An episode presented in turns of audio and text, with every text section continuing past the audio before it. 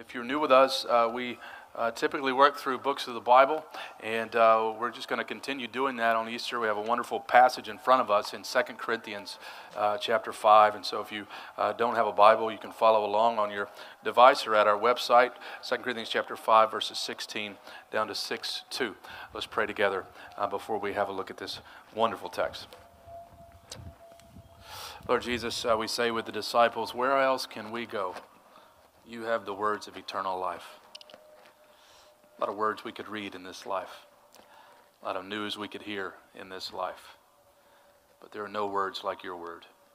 There is no news like the good news. And I pray you would make our, our weary hearts rejoice today with all that is conveyed in this text and how it points us to our Savior, Jesus Christ. In his name we pray. And everybody said, Amen. I have a pastor friend named Jahil who is the new pastor of a church in Shreveport, Louisiana. He was originally asked to uh, be a consultant for this church as uh, they're an older congregation and they're trying to reach uh, their diverse neighborhood. And uh, as he was consulting them, he ended up staying to become their pastor. And Jahil told me a wonderful testimony uh, of a young man, or older, uh, middle aged man, I should say, named Lee, who recently came to faith. He said Lee would drive to the church building every Sunday and he would drop his mother off, but he never got out of the car. He never, never attended. And Jahil reached out to Lee, and eventually they began meeting regularly and uh, simply started studying the Bible together. And after a period of time, Lee put his faith in Jesus and was baptized. Jahil told me he was actually the first African American believer to, to come to faith through uh, the, the specific ministry of that local congregation and it has uh, sparked a bit of a revival in his congregation. And then Jahil told me that Lee had been diagnosed with a severe form of liver cancer, and he will die in just a few weeks outside of a miracle. He said, My associate pastor said that he has never seen anyone get into those waters in so much pain. His baptism was a total act of faith and stirred up a lot of faith in people. It could be the beginning of revival here at our church. He goes on to say to me, Tony, Lee has been battling liver cancer for a year now and has suffered tremendously and is only weeks away from passing. But the biggest battle for his soul has been won. I can't stop thanking God. I still remember the day Lee called me and told me that he had fallen on his knees in the bathroom of the hospital, crying out to the Lord, and surrendered his life to Jesus after watching a sermon I preached from Jonah 2 1 to 10 Salvation belongs to the Lord.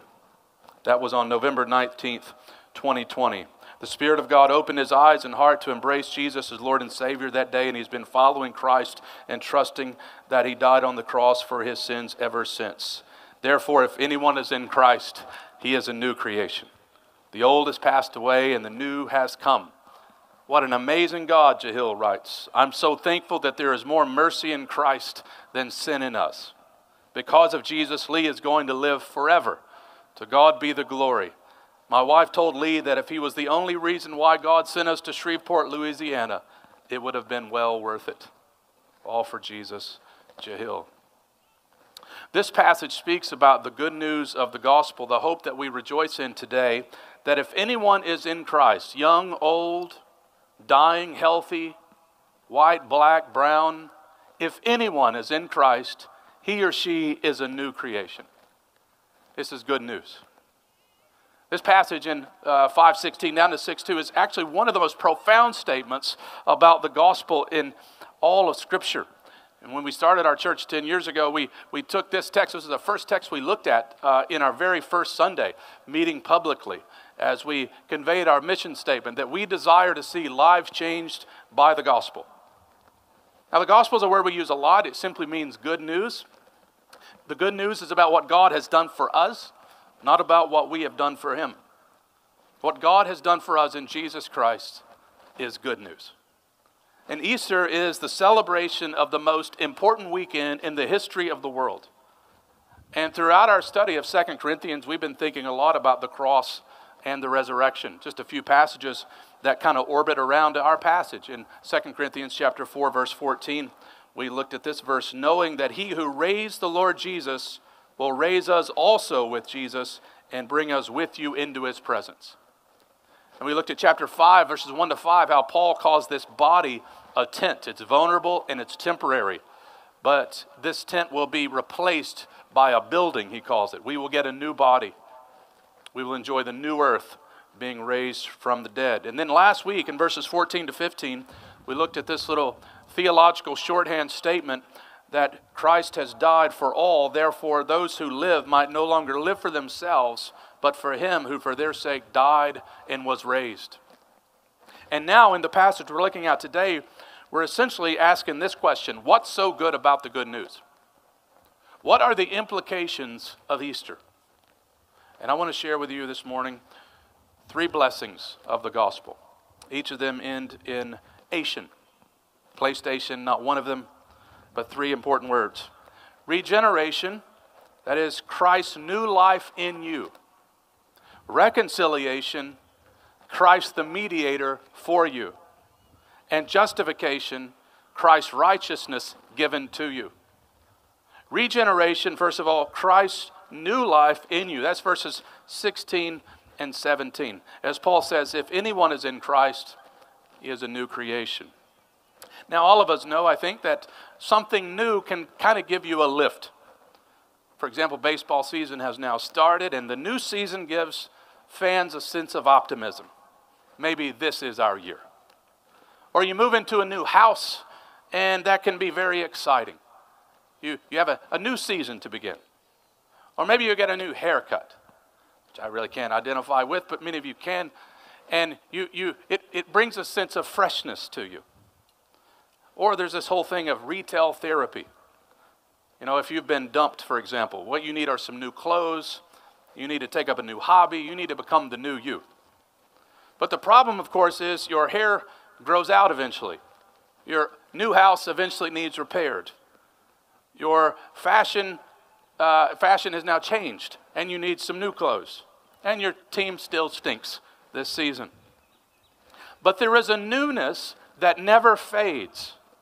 And that's what Paul is on about in verse 17. Behold, catch this, he says. This is different. That if anyone is in Christ, he or she is a new creation.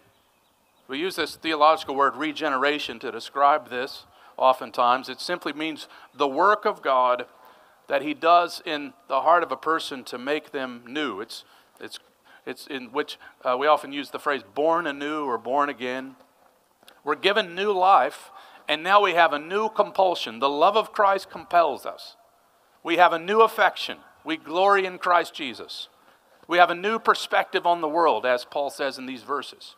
We have a new power to obey God. And we have a new vocation as ambassadors of Christ. And Paul says in verses 16 and 17, specifically related to our text, that there are three things that happen when a person receives regeneration, when a person is made new in Christ. First of all, he says, we don't look at others the same way. Look at verse 16 again. From now on, that is, in light of what he just said about Christ dying and rising from the dead, in light of the events of Easter, we no longer regard anyone according to the flesh. Because the sun, this physical sun, has risen, we see everything differently. And because Jesus Christ has been raised from the dead, we see the world differently. As one translation puts it, we don't recognize people by human standards. We don't regard anyone, he says, any longer according to the flesh. Now, a couple qualifications here. This doesn't mean we always see things rightly as Christians, and unbelievers always get everything wrong.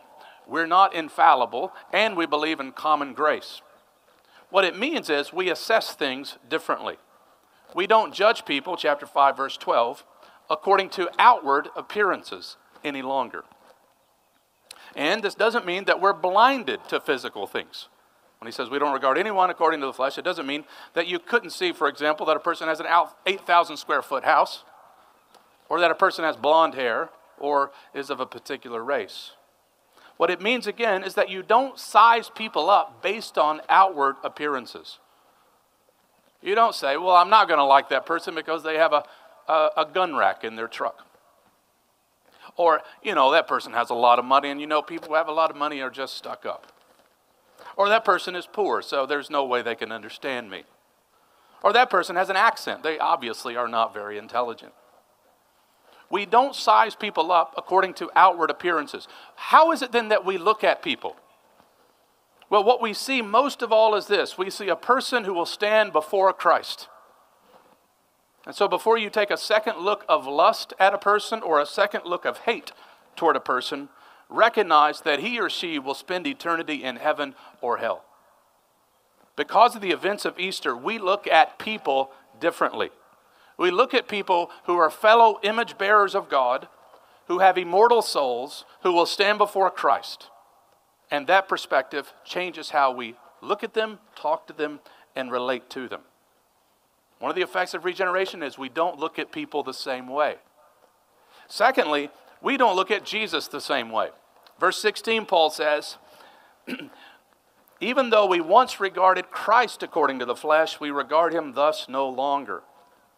In light of the events of Easter, we no longer look at Jesus from a mere fleshly perspective, a worldly perspective. If you just looked at Jesus from a worldly perspective, he would look like a failure to many. After all, Jesus never went to college. He was a blue collar Galilean carpenter from a dumpy little town of Nazareth. He was put to death in the most gruesome way. No one would ever follow Jesus if they assessed him by the flesh. He was basically homeless. He was despised and rejected. And so, throughout history, people have had various opinions about Jesus. Some have regarded him as a revolutionary who gathered a band of desperados to bring about social liberation. Others see him as an itinerant, nonviolent teacher who just spouted pithy uh, sayings Others view, have viewed him throughout history as a charismatic healer who tried to bring reform to Judaism. The Pharisees saw him as a charlatan and a blasphemer who died an accursed death. And that's how Paul saw him before he was regenerated. But now, Paul, and likewise all of us who have been made alive in Christ, assess Jesus Christ differently. We see him today as the Son of God, he is the Savior. He is the Lamb of God. He is the Prince of Peace. He is our advocate. He is the victorious one.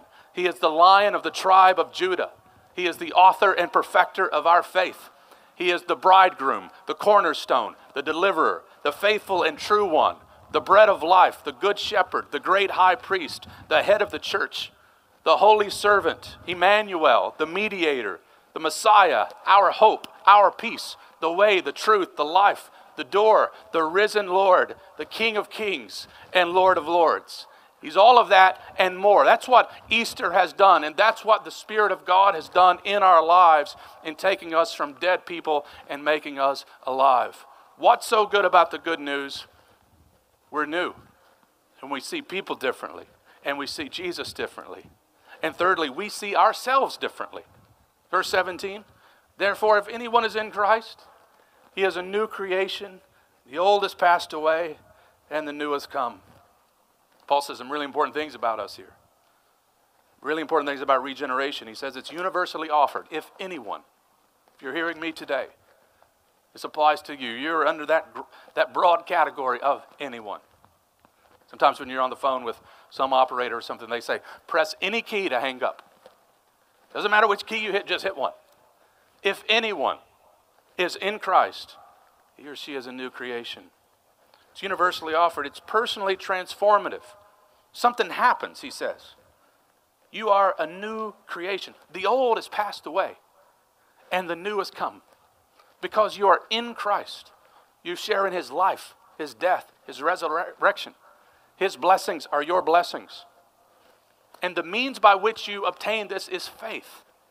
It is by faith in Jesus that you are given this new life. And when you place your faith in Jesus and He gives you new life, you get a new identity.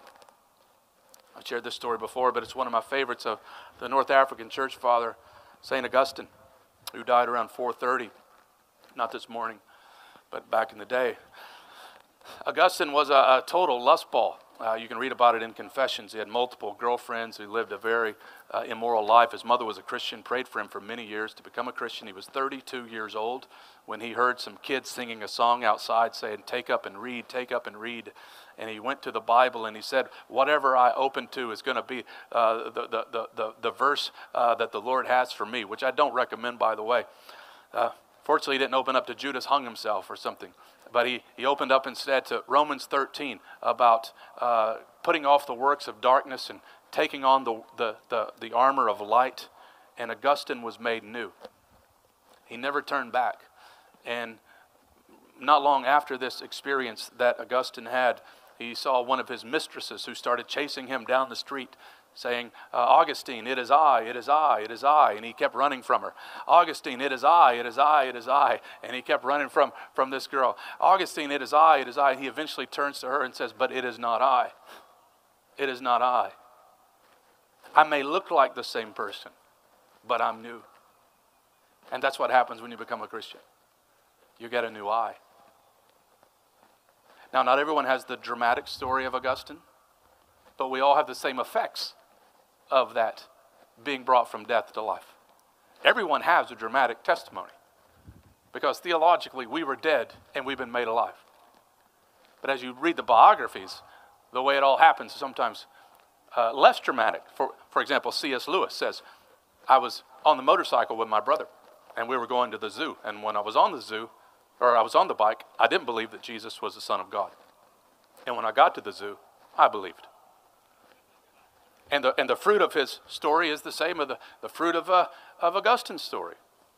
Sometimes people have to hear the gospel over and over and over and over again. And sometimes it happens the first time. I have a friend who's a church planter in Boston named Matt Tuning. And Matt went to college on a, on a basketball scholarship. He had no idea what the gospel was. In fact, when he was registering for the school, it was a Christian school, they said, Are you a Christian? He said, Yeah, my mom's Jewish.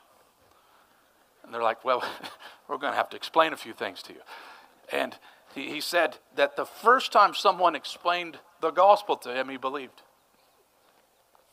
Well, however it works out in your life, whether you're 12 years old or a 90 year old, as I heard a testimony last week, verse 17 is gloriously true. We are new. We have new identities. We have new affections. But this transformation is also cosmic. If anyone is in Christ, he is a new creation. Now, the Greek literally uh, has to, we have to supply the verb. It, it reads, if anyone is in Christ, new creation. That is, some translations make it, we are part of the new creation. There is an already not yet to our new creation status. We are new creations prepared for a new creation to come. God has made us altogether new. And that's one of the aspects of the gospel that makes it good news. Regeneration, Christ's new life in you. Secondly, reconciliation, Christ the mediator for you. Verses 18 to 20, Paul goes on to talk about this work of reconciliation. All of this, he says, is from God. That is, it is a divine gift. The Father has initiated this reconciliation. All of this is from God. He is the goal of the reconciliation that we would be brought to harmony and peace with the Father. Think about that for a moment. God is the offended party, and yet He took the initiative to restore us back to fellowship with Him. So, one of the reasons why Jesus says in the Beatitudes, Blessed are the peacemakers, for they shall be called sons of God. Of all the things that Jesus could say that would make us reflections of our God, He chooses peacemakers, because that's what our God is. You reflect the character of God when you're a peacemaker. And happy, blessed are those who are peacemakers, for they are called, they are recognized as sons and daughters of God. And this reconciliation happens through the agency of Christ. Verse 18 Through Christ, he reconciled us to himself and gave us the ministry of reconciliation. Oftentimes, we've used the, the bridge analogy of you've got uh, humanity over here, and you've got a holy God over here, and there is a gulf in the middle, and the only way to get across the gulf is a bridge. And we often draw the cross, don't we, to, to, to describe this as a bridge. Every time I think about this, I think about an experience I had in Greece in 2004. We were doing beach reach on the, the beaches of, of Greece which was a bit difficult because a lot of people don't wear clothes. But we were doing our best to uh, explain the good news. And there were some uh, guys from Bangladesh who kept trying to sell me these beach mats. And uh, they came up and we told them no two or three times. And they came up again. And eventually I said, All right, man, I'll give you $5 for a mat if you give me uh, five minutes to talk about Jesus. And he says, $3. And I, I said, okay. So I gave him $3. I had three minutes. And so I wanted to do an object lesson. And the only thing I could find on the beach was a cigarette butt and a water bottle. So God was the water bottle, humanity was a cigarette bud, and uh, the man kept saying, Me no smoke, me no smoke. Uh, and the, uh, the analogy went nowhere. Uh, my friend said, T Bone, just give him a tract and let's, let's move on with our day. And there, the problem you see is a problem was a problem of translation and communication. But the greater problem of humanity is, is that they don't feel like there's any gulf. When you, when you start explaining reconciliation, the assumption is you're alienated from God. You're not cool with God. But that's not what most people think. A lot of people would say, I don't need a bridge, pal. We're fine. But that's not how we should think biblically. Paul writes in Colossians 1 You were once alienated and hostile in mind, doing evil deeds. He has now reconciled in his body of flesh by his death. He's reconciled you in order to present you holy and blameless and above reproach before him. That's the good news of the gospel. We were alienated and hostile in mind, doing evil deeds with twisted motives, and now God has come to our rescue and reconciled us to himself through Jesus Christ. The good news is not good news unless you know there's separation and that Christ has come to overcome that separation and bring us to peace with God. And so it's very important as we press the gospel on people to encourage them as graciously and effectively as we can for them to consider their condition biblically. To consider, for example, that sin consists of ingratitude toward God. In Romans 1, when Paul's talking about the sinfulness of humanity, one of the first things he says is although they knew God by creation, they did not give thanks to him. Our ingratitude is, is, is sinful. Or consider the fact that sin involves making good things ultimate things. We call that idolatry. Or when you consider what the Bible says about the heart, that we're wicked and sick doesn't fly well in modern day culture. Or what James says if you break one law, you're guilty of breaking all of it. Or that sin involves leaving good things undone. And that ultimately, sin is a personal offense to God. David writes in Psalm 51 Against you, after he sinned with Bathsheba, and you only have I sinned. And you read that and you think, that's not true. You sinned against her him, the whole country. But at the deepest level, he's right because sin is ultimately offense toward God, which is why we need to be reconciled to God. And the good news of the gospel is that has happened. As Paul says, Christ has come into the world to reconcile us to God and give us the message of reconciliation. Christ is the mediator for us. He doesn't just forgive us, though, right? That would be one thing. But Christ, in the story of the prodigal son, the father receives his son who had spent all of his inheritance and squandered it all on worthless living. He do, just doesn't forgive his son, but he wraps him, embraces him, kisses him, says, Kill the calf, we're going to party. In the gospel, we not only get pardon, we get party. We get the Father rejoicing over us. This God who we were once at odds with, we're distant from. He's now welcomed us in his embrace, and he throws a party every time a sinner comes to repentance and faith. So, restoration is desperately needed. And one of the signs of this restoration happening in a person's heart is peace. Paul talks about this in various places. And we know this experientially. If you if you don't have this peace with God, John Paul Sartre, one of the famous atheists, said, That God does not exist, I cannot deny, but that my whole being cries out for him, I cannot forget. I'm longing for the God I say doesn't exist. Or the way Augustine said it previously, "O God, you have made us for yourselves, uh, for yourself, and our hearts are restless until they find their rest in you." And this is the great work, Paul says, that God has given us. He's given us a new vocation, church. We are these ministers of reconciliations.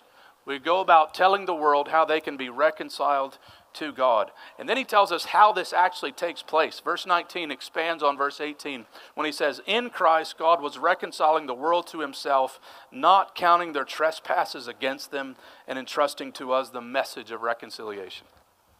Praise God today, God has not counted our trespasses against us.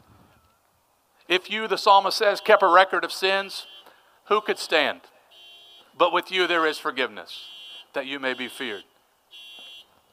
I don't think that's my car. I'll take it as an amen. That's a good preaching, man. When the alarms go off, right? He's not counting our trespasses against them. Whether that's a major trespass or a trespass like allowing that alarm to continue to go off, it doesn't count our trespasses against it. I mean,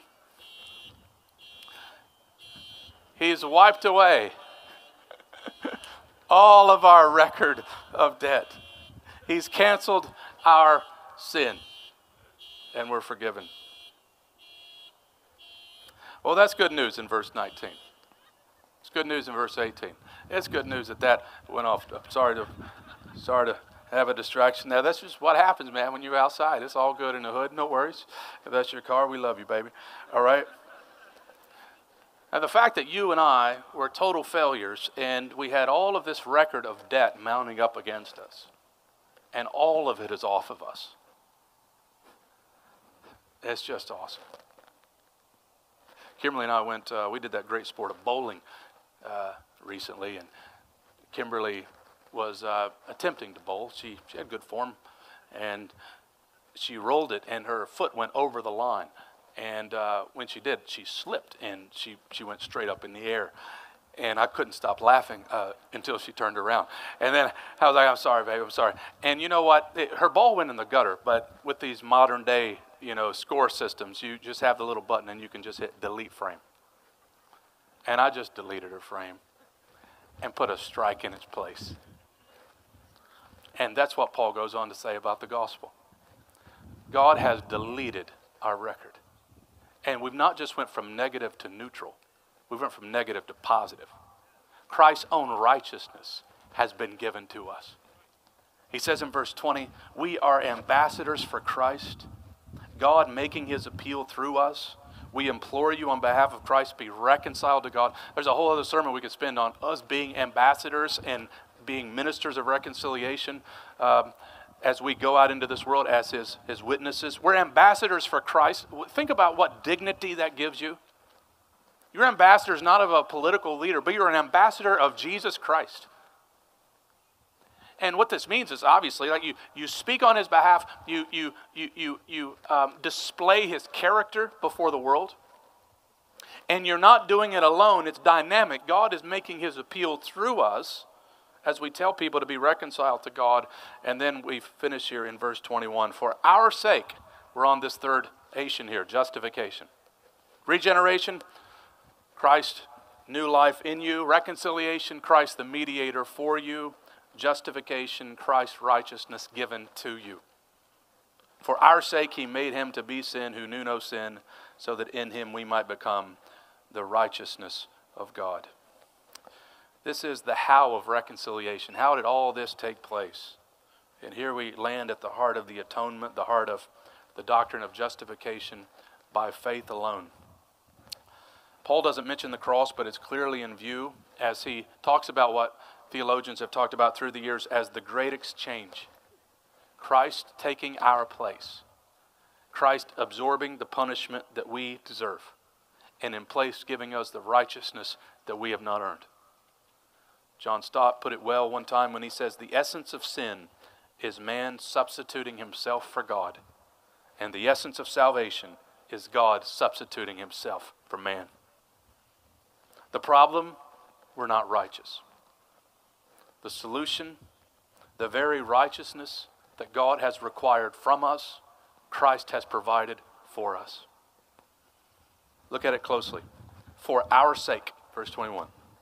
That is, out of divine grace, in view of our need, for our sake, He, the Father, made Him, that is the Son, Christ, to be sin. Not that Jesus sinned, He was perfect, but to be counted as a sinner. To be sin who knew no sin. He was perfect and spotless so that in Him, that is, by faith in Him, through our union with Christ, we enjoy all the benefits of His work. So that in Him we might become the righteousness of God. As those united to Christ, we are clothed today in Christ's perfect righteousness. His perfect record becomes ours. We're not only acquitted, we're not only taken from negative to neutral, but from negative to positive. And here we see how Christianity differs from every other religion in the world. And this is not a slam on other religions. I think if we were to line them up with them, they would confess this to be true. Every other world religion is a do religion. What you must do. The five pillars, the noble sevenfold path, some works based system in order to merit paradise or some kind of afterlife. But Christianity is not a do religion, Christianity is a done religion because Jesus Christ has paid it all. We cannot earn righteousness, we can only receive righteousness. We receive it by faith, and therein is hope for every person who ever hears the gospel. Martyn Lloyd-Jones, a great preacher in England in recent history, wrote it does not matter if you have almost entered the depths of hell, are guilty of murder, as well as every other vile sin. It does not matter from the standpoint of being justified with God. You are no more hopeless than the most respectable, self righteous person in the world. Do you believe that? He asked. Yes, we become acceptable not on the basis of our works, but upon the basis of His work. And that was the great exchange that happened at the cross. Jesus Christ is our substitute. Christ in place of us, on behalf of us. And that's what was happening on those dark hours on Good Friday. But as Paul said, on Sunday morning, God raised him from the dead. And in Romans 4, he writes, and he was raised for our justification. Now, what does this truth, what should this truth do to us? that we today, as Christians in Christ, are dressed in the righteousness of Jesus Christ. For one, this should bring us joyful gratitude. It should make us sing. It should bring a sense of spiritual health to us. It should bring a sense of humility because there's no boasting, it's all His work. It should unite us in community because the church is the community of the justified. It should bring a sense of confidence to us. As the hymn says, when Satan tempts me to despair and tells me of the guilt within, upward I look and see him there who made an end of all my sin. That's where our confidence is. And it brings a sense of global mission. The world needs to hear of this message. So, what is so good about the good news? What are the implications of Easter? Regeneration, Christ's new life in you. Reconciliation, Christ is the mediator for you justification, Christ's righteousness given to you. And all of that funnels down into chapter 6, verses 1 and 2, when Paul says, Receive this if you have not. He says, Working together with him, then we appeal to you not to receive the grace of God in vain, for he says, In a favorable time I listened to you, and in a day of salvation I have helped you. Behold, now is the favorable time. Behold, now is the day of salvation. Paul is echoing here Isaiah as the people are being brought back uh, from captivity. He's speaking a word of hope about that salvation that they had in their deliverance, speaking about the new covenant day to come as well. And Paul says, Today, that day is here. Don't miss your opportunity to have this new life, to be reconciled to God, to be justified before God. All of it through faith in Jesus Christ. This is what we celebrate on this Easter. Our Christ is risen, and He has given us new life. He's given us a new relationship with our God. He's given us new standing. Our greatest problems have been solved. Our greatest fears have been relieved in the gospel. And if you're here today, you're not a Christian, you're watching online and you're not a Christian, we would love to sit down with you, talk with you more about placing your faith in Christ and rejoicing in all that is ours.